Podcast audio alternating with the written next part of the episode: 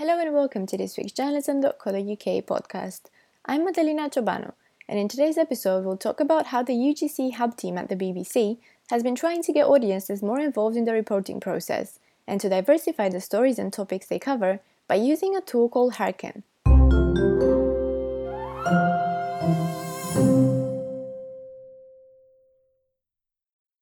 Hearken, which means listen, is a platform and model focused on public powered journalism Various news organizations around the US have been using it to get their readers more involved in the stories that are being reported, from the pitching stage throughout publication. The BBC's user generated content hub began using Hearken in September 2016 to get an idea of the type of stories people were interested in that weren't necessarily newsy, and to build trust with the audience by answering their questions and including them more in how the news gets made.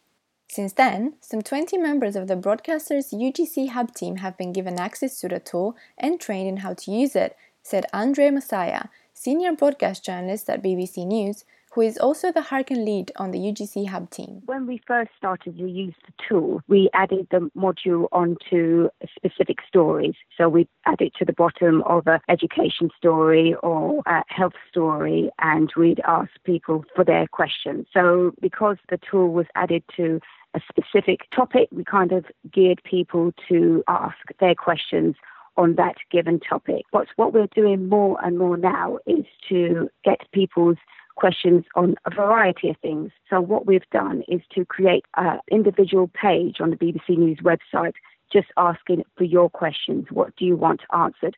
what topic are you interested in and that the BBC aren't covering. So we're giving people less guidance in terms of the topic to ask questions on and we really want to hear from them about the subjects that they're really interested in or something that has been niggling them for a while and they're just curious about the answer for. For instance, we're currently working on the story about trains. People, you know, have experiences of train delays. And one question that we did get from the audience was, what is signal failure? We always get that as an answer as to why a train has been delayed. Oh, it's because of signal failure.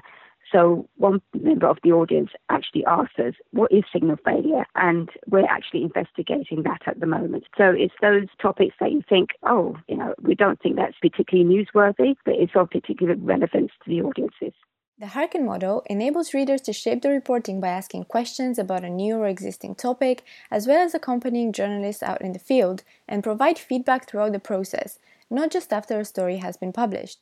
We do get hundreds of questions, and for instance, one of my colleagues had been through all of them recently, and he had seen various topics that have come up on a regular basis. So sometimes we choose questions because it's something that comes up all the time. Other times there's the opportunity of using the voting buttons that's available on Hearken. So we might get three or four questions that might be coming up all the time, and asking the audiences to choose which one they really want answered. So when people ask their questions and we pick a specific question, we do attribute the question to the person who asked it. So, for instance, on stories that we've written in the past, we've included the person's name and their question and why they wanted to ask the question. So we go back to them and ask them why they wanted that particular question answered. And then we get to hear from them more about why they were particularly interested in a topic. In addition, we're trying to also use a video in order to answer questions. So what we're trying to do now is to investigate the person's question and involve them um, in terms of filming as well. So they accompany the producer to find out the answer to their question. The team has seen positive feedback and interaction from readers on the stories the tool has been used on, Massiah said.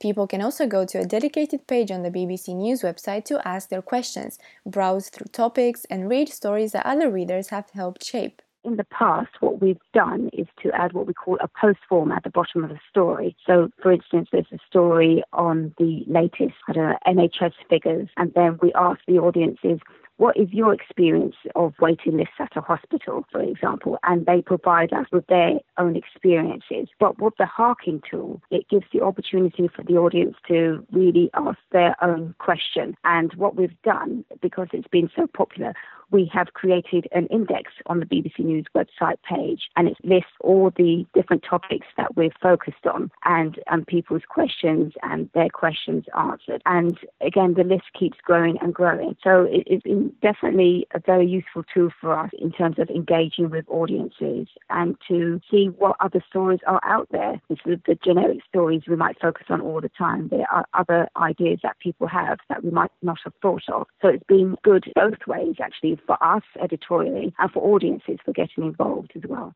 What are your thoughts on being involved at the early stages of a story, and would that have an impact on how much you trust a news organization? Let us know on Twitter at Journalism News, and thanks for listening to this journalism.co.uk podcast.